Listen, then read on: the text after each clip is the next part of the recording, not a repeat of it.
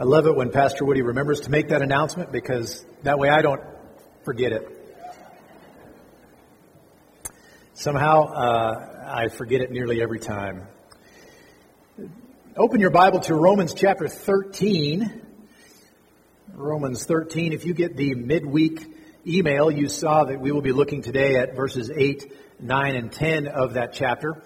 And if you don't get the midweek email, then uh, feel free to stop by the information center in the back, and you could leave your email address, and we will include you in that uh, update so that you can get uh, prayer requests, updates, what we're going to be studying, and any changes to scheduling, etc.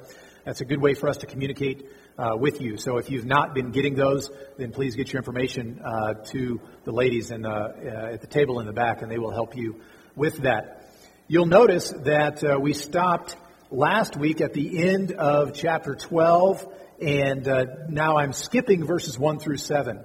And it's not just because I don't like those verses, okay?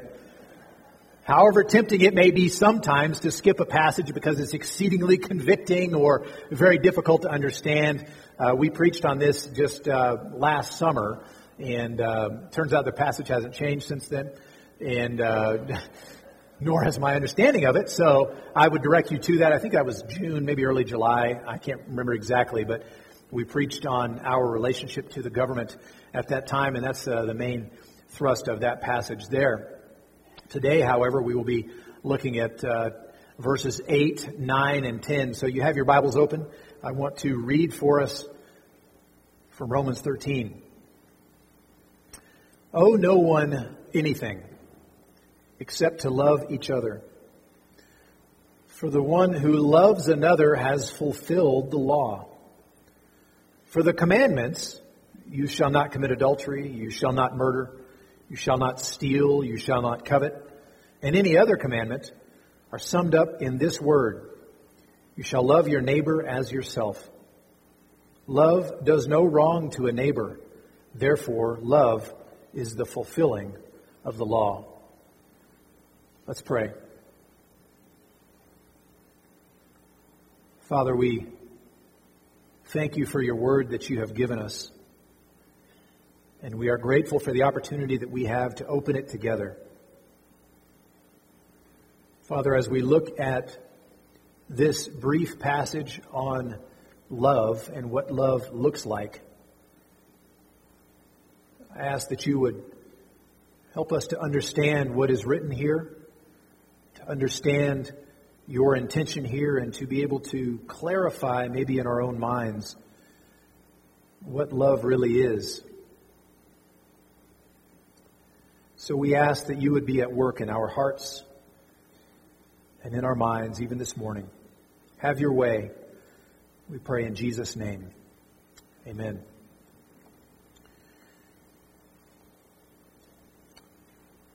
It's very important to have clarity on what words mean. In uh, Russia, we, of course, spend a lot of time learning language and learning vocabulary, and Russian vocabulary is very large. It's, uh, it's not entirely unlike English vocabulary that just goes on and on and on. And so we learned a lot of vocabulary, and I remember one day, um, the last, I think it was the last year we were there, so my language was pretty good. I, I was conversing no problem on numerous different topics. And one day I turned down this road that turned out it was a one way street going the other way or it was blocked off at that time of day and I got pulled over. And of course they don't follow you with a police car with sirens going and lights and stuff. They stand on the side of the road and they point at you and they wave you over to the curb. So you kind of feel excessively submissive because here you are in a car. You could get away no problem, but you pull over and you stop and they uh, talk at you through the window and whatnot. Well, as soon as I turned onto this road, I knew I had broken the law. I knew I had done wrong, and I knew that I deserved whatever fine or punishment or whatever that I got. It was an accident, but I did it. And so this uh, police officer uh, leans his head in the door and, and, is talking to me for a while, and, and uh, then he waves me over to his car. So I get out of my car and into his car. So I'm sitting in the front seat with him, which seems a little strange to some of you, and seemed a little strange to me at the time also. And he starts talking about how uh, expensive this fine is going to be because I've broken the law and how much of a problem it's going to be because I'm going to have to go down to the courthouse and I'm going to have to wait in line and I'm going to have to pay this fine and it's going to be a big hassle. So why don't we just dagavaritsa instead? That look on your face is exactly my look. And I thought, dagavaritsa? I said, I, I don't know this word. What does this word mean? And, uh, and he was he kind of looked at me a little bit frustrated and, and you know, Dagavaritsa, we, we, we, you know, we need to do that. And so I said, I'm sorry, I'm, you know, I'm a foreigner and I'm just learning the language and I, I can't place that word. I don't know what it means. And so just tell me what, you know, what my fines, just write me a ticket and I'll go pay it. I know it's going to be a hassle. I'm sorry. I broke the law. I'm willing to go pay the fine. Well, the funny thing was that in retrospect, I knew exactly what that word meant. And some of you know what that word means without knowing anything about Russian. well, for some reason, in the moment, I, I just didn't get it. And the funny thing was that I had known that word since 1997 when we lived there 10 years earlier. That's a common word, and it means come to an arrangement. Come to an agreement, right? some reason I blanked, and I think maybe the Lord just blanked it out of my mind, so I could honestly say, I have no idea what you're talking about. I knew exactly now what he was talking about, right? It's important that we know what words mean. It's important that we have a good definition of words and understand what is actually going on there. So you, you want to know what I did in that instance when he wanted me to dagavaritsa, which meant give him some bakshish, some money on the side so that he would just throw away the ticket, right? Well, he had started writing the ticket and everything, and I just told him, I'm sorry, I'm willing to pay the fine. And he finally just got frustrated and, and just kicked me out, and I went on my way. I didn't have to pay the fine. I didn't have to pay the, the bribe. I didn't have to do any of it. The Lord protected me, and ignorance is a bliss, is a, is a blessing sometimes. That was a, a time when uh, uh, it was a real blessing. We need to understand what words are and what they mean and, and precisely what they mean. Sometimes uh, words have different usages and uh, even in different passages. We've talked in our hermeneutic, hermeneutics class about what words mean in this context versus this other context, that context determines what a word means and all of that. But over time, words change meaning as well. Over time, in different cultures, words take on different connotations and they have different impact. And so, as we look at our passage today, there's a, a word that we really want to focus on and kind of get a better understanding of what this passage teaches us about the word love. Owe no one anything except to love each other. For the one who loves another has fulfilled the law. There seems to be sort of an obligation here of love. Maybe we don't normally think of love as an obligation to another, maybe in certain arrangements and certain relationships, but he's talking about within the church. He's talking about how Christians treat one another. He says there's a manner of obligation that goes with it, and he says we are to have no unpaid debts. He says, owe no one anything. Well, this this verse is not really teaching, though it's often used in this regard and it's consistent with that. But this verse is not teaching us uh, that there is a biblical pro- prohibition against financial debt or loans. There are other passages and other extensive passages that talk about the great dangers of being in financial debt, of putting yourself into that kind of a situation. For example, the borrower is slave of the lender. But this passage is not talking about that. The context is talking about something else. He's talking about a different kind of obligation. If we look at verse 7, pay to all what is owed to them. That's obligation, that's debt. He says you have a debt in certain instances, and we are to pay that debt. Well, what debt are you talking about? Well, taxes to whom taxes are owed, revenue to whom revenue is owed, respect to whom respect is owed, honor to whom honor is owed. In this passage, he's not talking about finances. He's not talking about your personal uh, indebtedness or something like that as uh, what, what you owe the bank or whatever. He's talking about our relationship to the society around us. We get to have the benefit of government, and there are certain benefits of government. They have the right to tax us. We have the obligation to pay taxes. That's what he's saying. We have an obligation to do that. We are to pay to all what is owed to them taxes, to whom taxes are owed, revenue, to whom revenue is owed, respect, to whom respect is owed. Those same governing officials deserve our respect, not because they themselves have merited that, but because God has put them in place over us. And so we owe them respect. We owe them honor. So there's a debt that comes by virtue of us being in society with these different entities, and we are to leave no debt unpaid. We are to give that uh, that ob- that uh, ob- obligation. We are uh, to give respect where that is due, and honor where that is due, and taxes where they are due, etc. We have obligation in that way, and so we are to have no unpaid debts. And then he says, "Love is a debt. Owe no one anything except to love each other, for the one who loves another has fulfilled the law. That love is a debt that we owe to one another. And similar to the way we don't owe taxes to our government because our government is has earned it. We don't owe honor to our governing officials because they themselves happen to be honorable people, as if if they weren't honorable people, therefore we would owe them no honor. No, he says, no, by virtue of the fact that you live in this society and God has put these authorities over you, you owe them honor, you owe them respect. And he says, by virtue of the relationship that God has given us, the society, the church, the community that he has put us into, by virtue of that, we owe one another. We have a debt of love to one another. We already owe it. I, I, I have a debt. I have an obligation to love you, not because you are lovely, but because God has put us together. We love our neighbor as ourselves, not because our neighbor is as wonderful as we are, but because he's our neighbor. And so we have a debt of love for one another. And this is consistent throughout the New Testament. Jesus said in John 13, A new commandment I give to you that you love one another just as I have loved you. You also are to love one another. And by this, all people will know that you are my disciples, by your love for one another. There are consequences. There, there are things you can observe. There are, it's, it's, a, it's a form of outreach in a manner of speaking, the way we treat one another.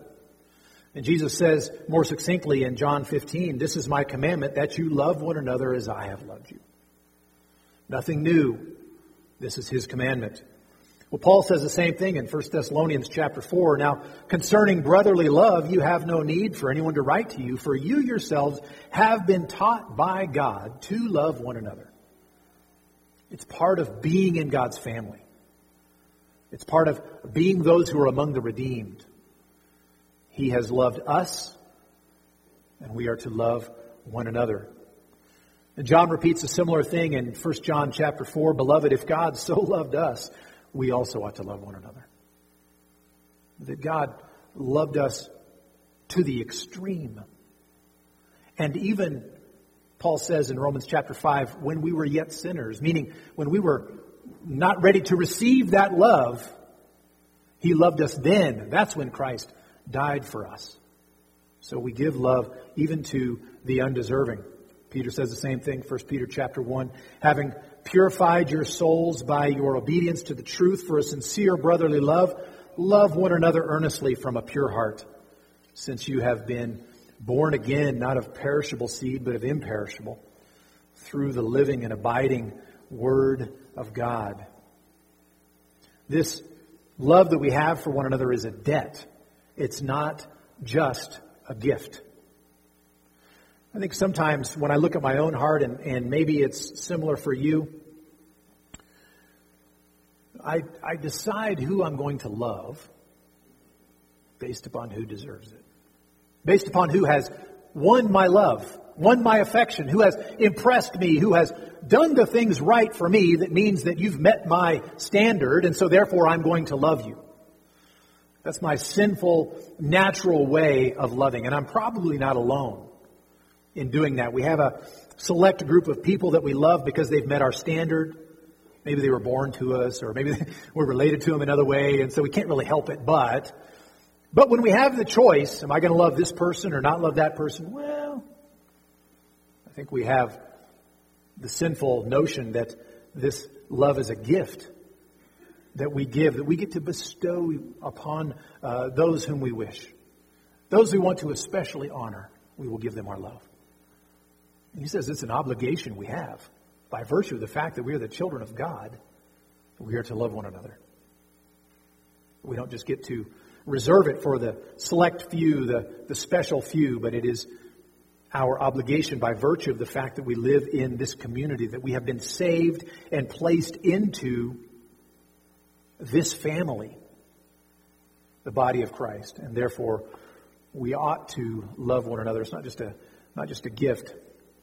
I remember in 1993, I think it was 1993, when I went to Bible school in Texas, and uh, and the school was made up uh, probably over 50% of the students were from Canada. And Canadian culture is very similar to American culture, but it has some differences. And uh, for example, you never wear your shoes inside the house, okay, ever in Canada, ever. And some of you are like, well, yeah, of course. Well, sometimes I wear my shoes inside the house, but in Canada, never, okay? Your mother in law will catch you. and that will not be good. She's listening, listening right now, probably, so I'll hear about that. But one of the things that needed, one of the differences between Canadian culture and Texas culture and there are many more differences probably between Canadian culture and Texan culture than even here, is uh, the nature of tipping when you go to a restaurant. At least it was back then, and maybe things have changed. I don't know. But our uh, director at the school had a lecture that he would give to the incoming class because it was consisted largely of Canadians to, to explain to them how we do tipping when you go to a restaurant in, at least in Texas in 1993. Okay. And he was explaining that a tip is not just an extra gift that you're throwing on top. The dinner costs $10, and if you had some extra, you'd throw some extra. Right? It's not just a gift. He said, no, they actually factor into the payment of the wait staff that they're going to get tips. And so the restaurant pays them less so that the tips will make up the difference and the end product will be something that is, uh, is, is livable. Okay? And so actually they look at the fact that they're going to get tips and shrink the pay because that tip is expected. And when I was growing up, I got really good at calculating what is 10%, which everyone's like, well, that's super easy, right? But if I was really happy, I could calculate 15%. I even got good at that, right?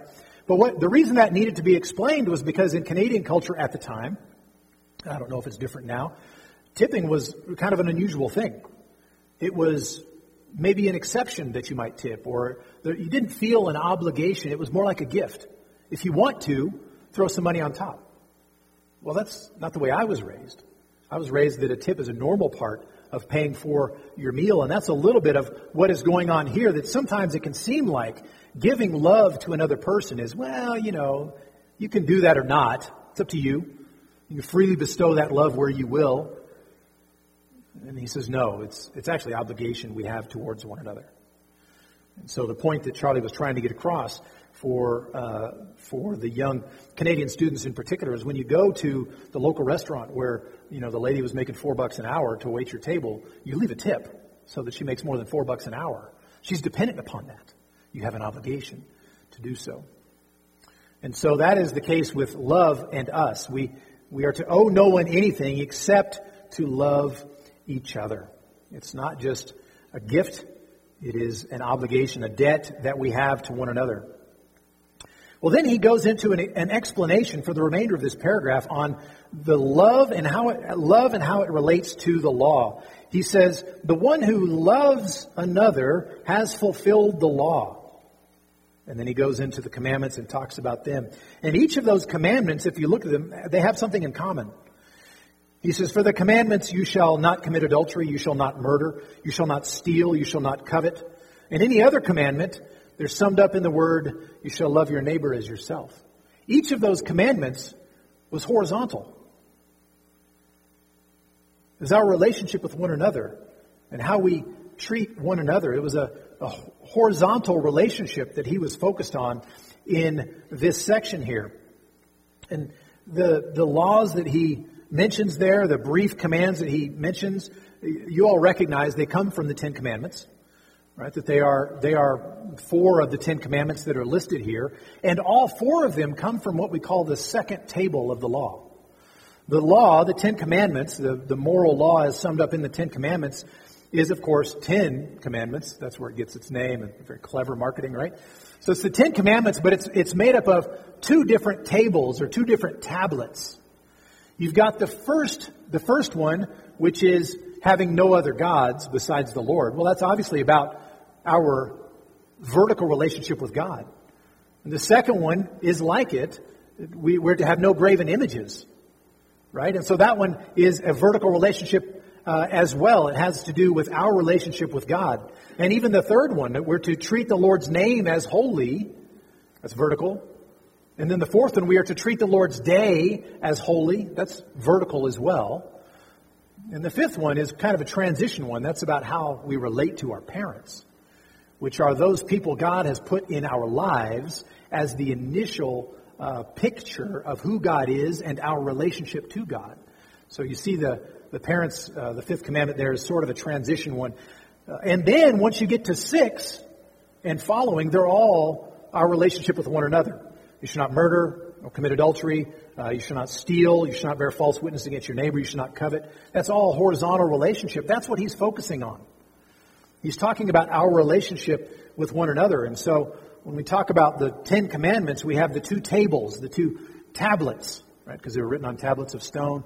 The first one refers to those vertical relationships with God, and the second one refers to the horizontal relationships with one another. And that's what we have going on here.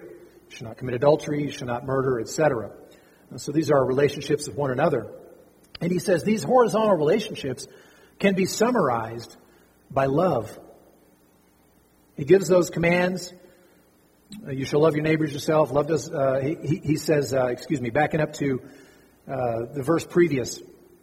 For the commandments you shall not commit adultery, you shall not murder, you shall not steal, you shall not covet. Any other commandment are summed up in this word you shall love your neighbor as yourself. They are summarized as love. Now, that's not surprising to us because we've read the Bible. We've read the New Testament. We've heard that same command given in different ways and in different places. But I remember as a new Christian, even the first few years of my Christian life, thinking that the reason we were not able to keep the law was because it was so extensive. There were just so many bullet points. There were just so many aspects of life that it covered that one could never keep all of those laws straight, and so you were bound to stumble in some way just because you forgot it. Right? The law is just too big, it's too broad, it has too much to it, and therefore we aren't able to keep it. So that's that's kind of what I thought in my early years as a Christian. But when you listen to this statement when you listen to this command, you shall love your neighbor as yourself. And that's the summary of the law. You realize that I was mistaken about why the law is so difficult to keep. It's not because it's so extensive. It's because it goes right down to the heart of my motivations. It exposes what I really value and what I really desire we are to love our neighbor as ourself. That's hard. Not because it has a lot of points, not because there's a lot to remember, not because uh, you know we can't keep it all straight. It's not a mental difficulty that our brain is too small. It's a heart difficulty. I don't want to love my neighbor as myself. I love myself a lot, more than I love you. That's my sinful problem that I have. That's our nature. That's where we find ourselves. And of course, Paul didn't come up with this, and he's he's uh, he's quoting. He may be quoting from Jesus, or he may be quoting from Leviticus 19:18 that says, "You shall not take vengeance or bear a grudge against the sons of your own people, but you shall love your neighbor as yourself. I am the Lord." So you have it, even in the Old Testament, that expectation was given, that summary of the law. And Jesus refers to it, if you'll turn to Matthew chapter 22. Jesus refers to the same thing. Matthew 22, verses 34 and following. But when the Pharisees heard that he had silenced the Sadducees, they gathered together. And one of them, a lawyer, asked him a question to test him Teacher, what is the great commandment in the law? And he said to him, You shall love the Lord your God with all your heart and with all your soul and with all your mind. This is the great and first commandment. And the second is like it you shall love your neighbor as yourself. On these two commandments depend all the law and the prophets. They thought they would catch him. They thought they would test Jesus and see uh, what he thought on this question, that he would stumble in some way. What is the great commandment? Well, he summarizes the first table of the law. And he says, I'll summarize it for you. Here's the great commandment Love the Lord your God with all your capacity. That's the first and greatest commandment. And the second commandment is like it love your neighbor as yourself. And on these two hang all the law and the prophets. This is the summary, this is the core, this is the main aspect of the entire law. So, if Jesus is able to summarize the entirety of the law into two simple statements that are easy to remember, easy to repeat, and yet keeping that law is impossible for us. That reveals that the problem is not in the length of the commandments or how many subpoints there are. The problem is in the person trying to keep the law. I'm selfish. I would rather serve myself than God. I would rather serve myself than my neighbor. And that's the condition into which all of us are born. And therefore, we are unable to keep his law. And so, back in Romans chapter 13, after having looked at the second table of the law and summarizing it as you shall love your neighbor as yourself, he says, Love does no wrong to a neighbor. Therefore, love is the fulfilling of the law. Love fulfills law. So he's able to summarize it. He's able to bring particularly that second table, which is mainly what Paul is focused on here about our relationship with one another, how we are to relate with one another, how we are to think about one another. He's able to summarize it and say it is love. Therefore, love is the fulfilling of the law. There may be a lot to it. You may be able to talk about what that love looks like in different circumstances. The essence, the core of it is love, which is an unusual statement if you think about the way the commandments sound. You shall not. You shall not. You shall not. It sounds like the commandments are given as a roadblock. You're, you are wanting to go down this road, but don't. You shall not commit adultery. So you're going over here. You, you, you're, you're heading towards uh, theft. You shall not steal. So there's a roadblock. You see, it's like a roadblock hemming you in. Right? That's the notion we get. That's when you read through and you think about you shall not, you shall not, you shall not, you think, that's a lot of knots and it kind of keeps me right here, right? It, it's to hem me in. Well, in a sense, that's true. In a sense, that's what's being said is, is our flesh wants to go that direction. The natural man wants to pursue those things. And so the law is given as a roadblock to say, no, to pursue that thing is to dishonor and disobey God.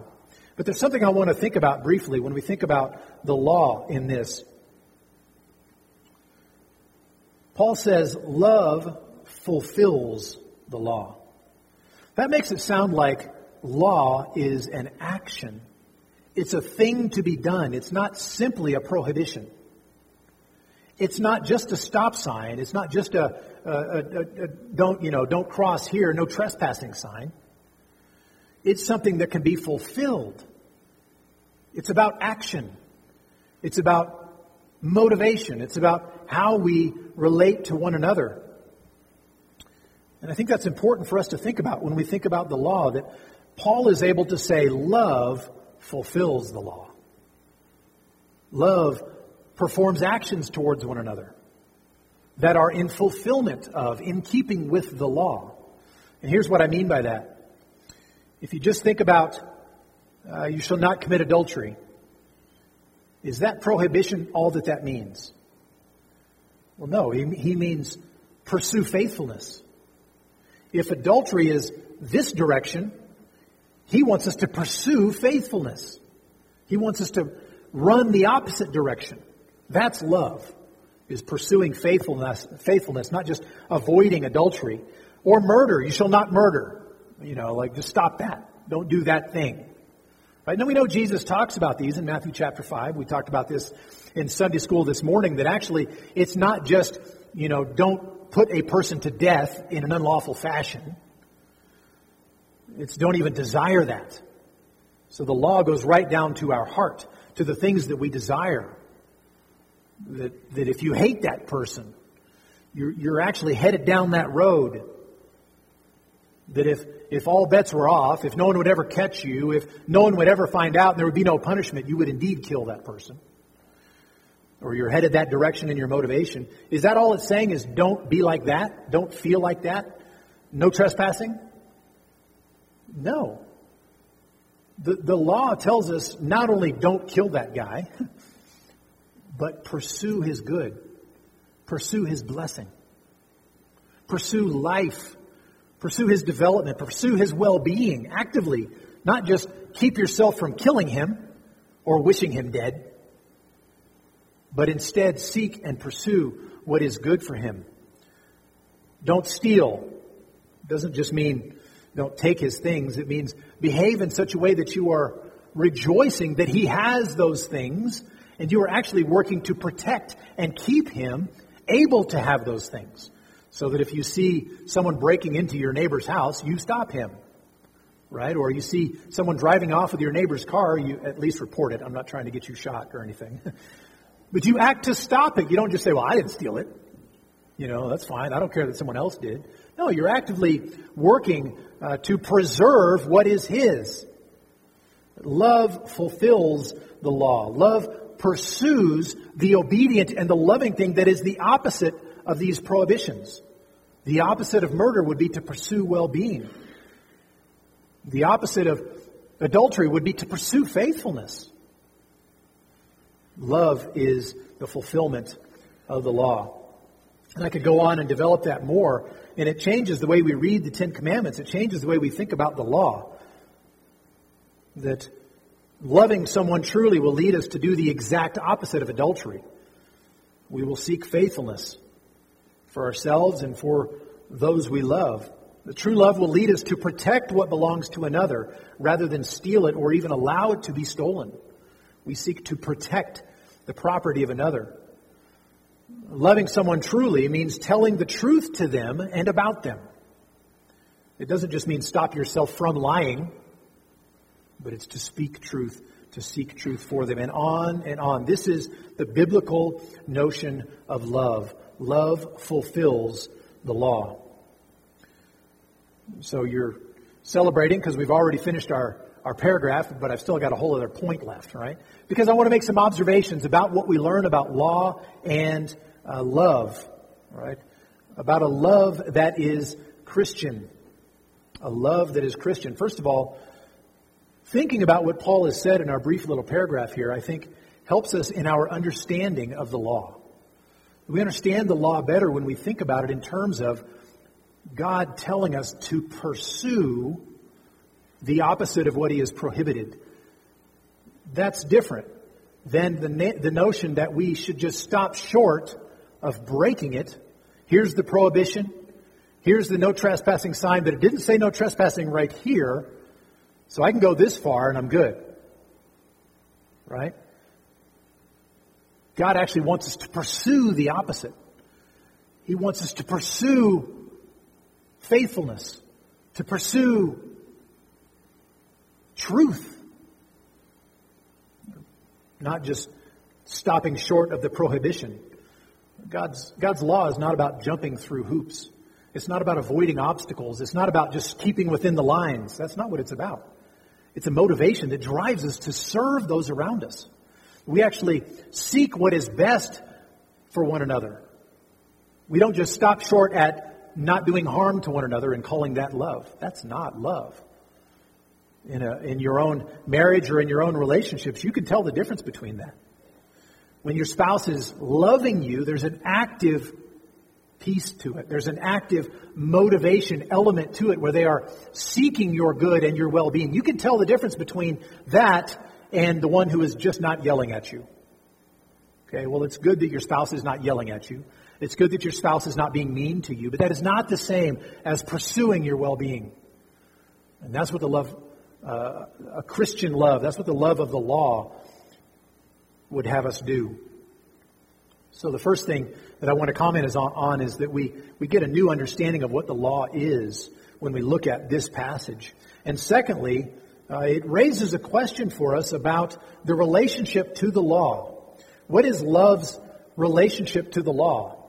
Love doesn't replace the law. Love explains the law. Love is the guiding force, particularly of the second table of the law here. It's the explanation of what is going on in the law. Why do these things? Because love. So there's a relationship between love and the law that uh, our passage today under, uh, helps us understand in a better way. But that raises a second question. What's the Christian's relationship to the law? What's my relationship to the law?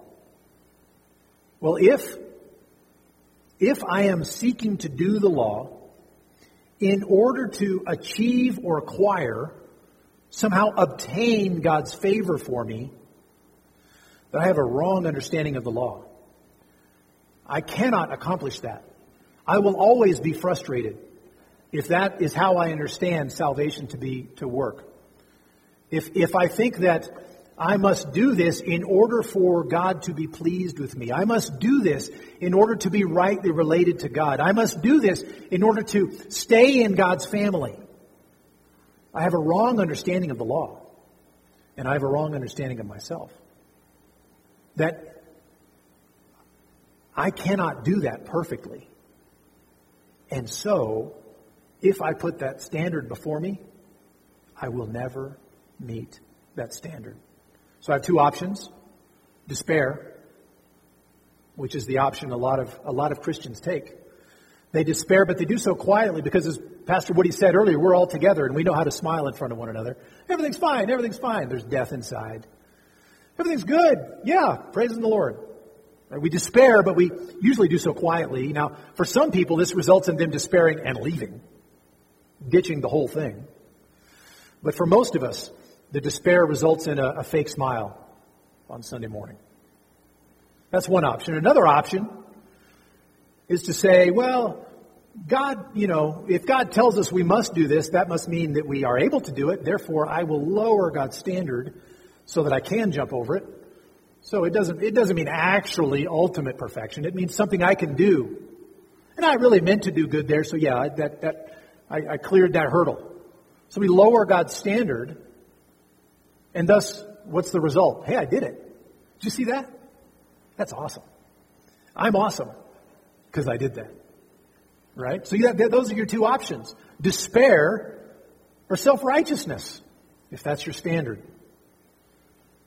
The relationship of the law that we truly have as Christians that we need to keep in mind is that God's law is still binding, meaning this is how God still wants us to behave. It doesn't, you know, just because we are in Christ doesn't mean that this commandment is removed, you shall not commit adultery. Nope. That commandment is still there and it's still binding upon us. We are still expected to do it, but this is in a different relationship. The Christian has been placed into the family of God purely by what Christ has accomplished. He's the one who met the standard of the law.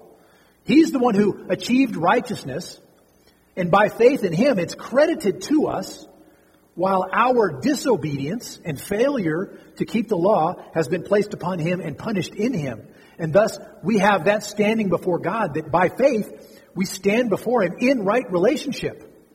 Praise the Lord. That's unassailable. Now, how do you live tomorrow? Oh, well, don't commit adultery. Don't steal.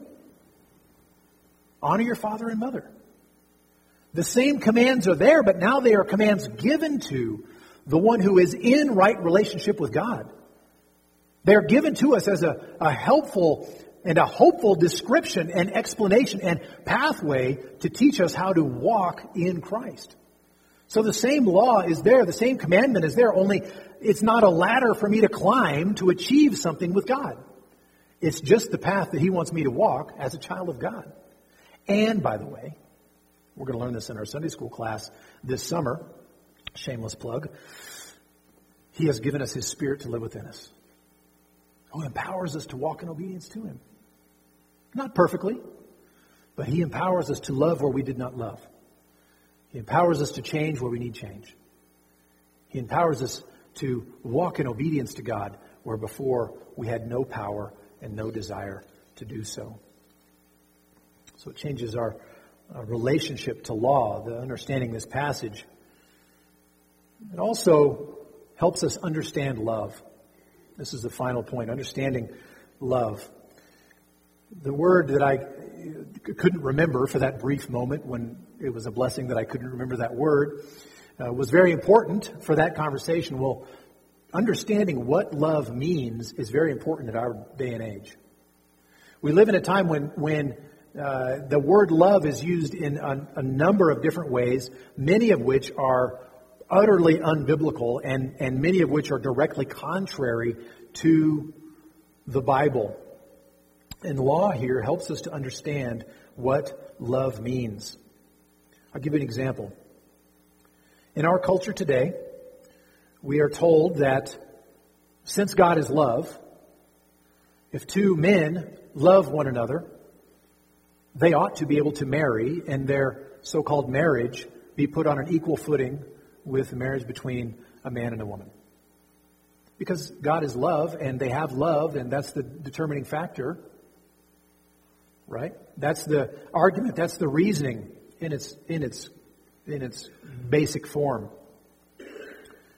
But even just as we've looked at the topic today, we can see that, that we can't pit the law of God, which speaks negatively about such a thing.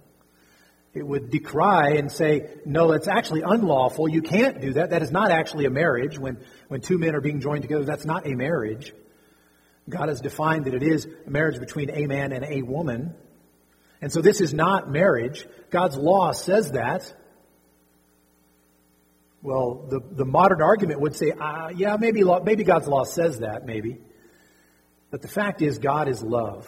And we need to, we need to take that core of understanding and that was applied and developed in an ancient culture in a particular way, but in our day and age, love uh, means different things. And so we should say that it's okay for this union to take place. We should call that marriage. We should acknowledge that as love from looking at our passage today, from looking at the connection between law and love, we see that there is no break between what is lawful and what is loving. The point is that to love someone means to seek what is lawful according to God's word for that person. So that relationship, they don't actually love each other in a biblical fashion. Because love for another person in a biblical sense, would recognize that would be sinful and wrong. I don't want that for you. I don't want that for me. That's what the loving thing to do would be. Similarly, when a when a, a, a young man is is pressuring a young woman into a sexual, uh, a, a physical relationship, he usually, you know, brings in love.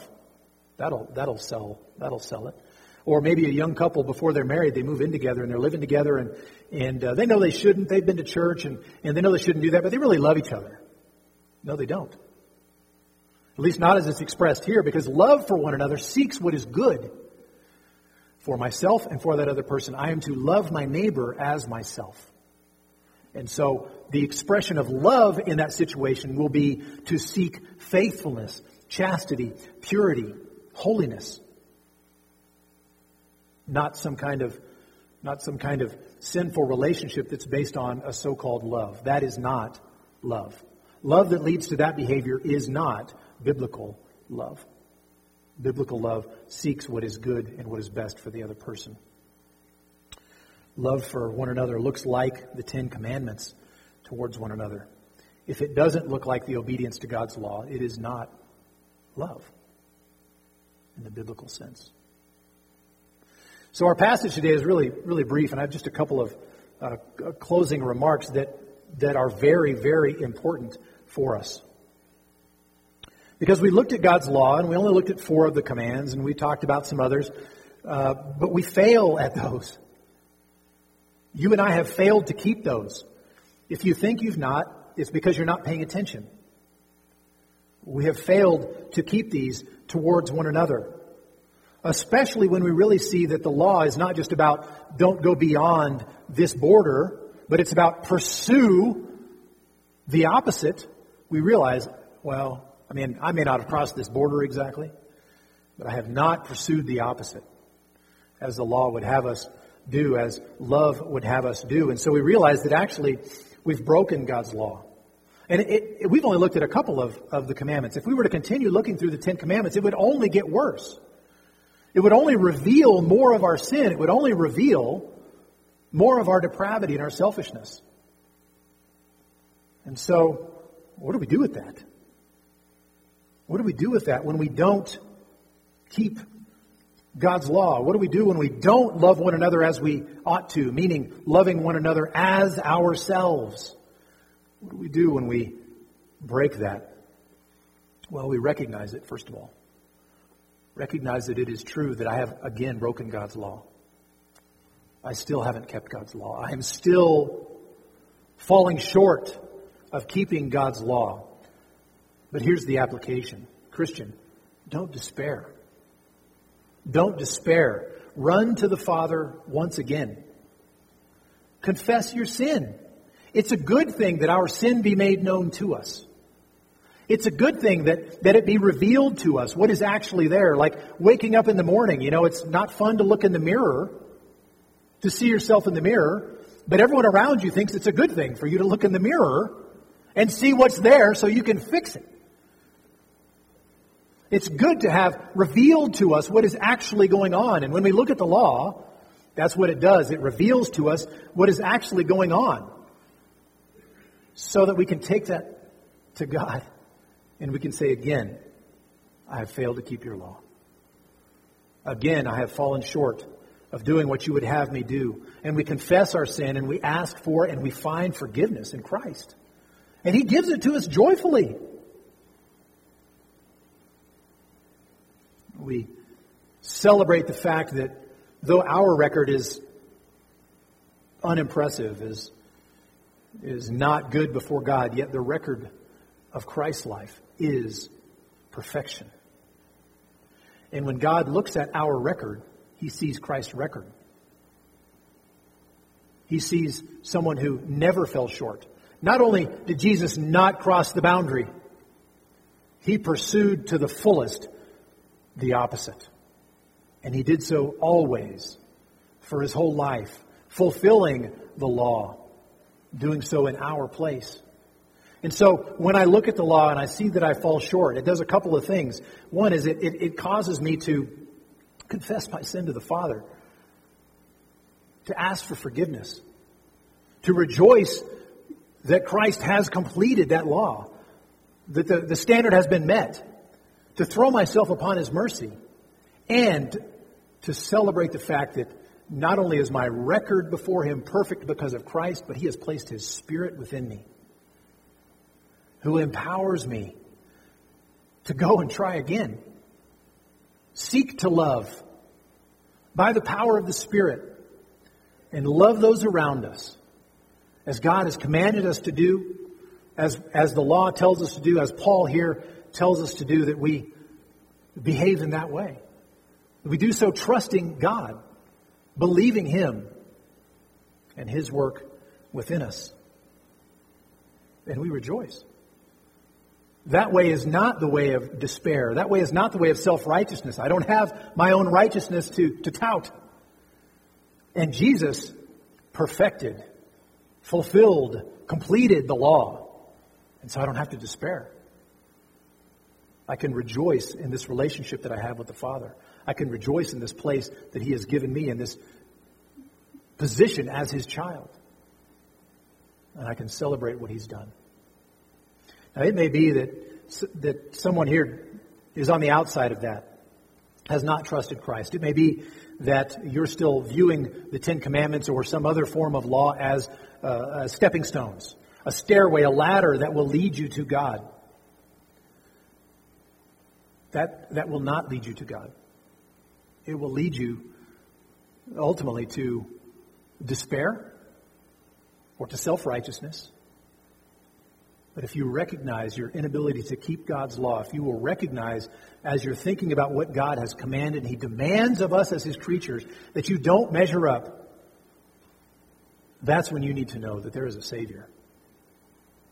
Jesus Christ Himself obeyed this, and He offers His track record to you. He offers to give you forgiveness in exchange for your sin, your unrighteousness being placed upon Him and punished in Him.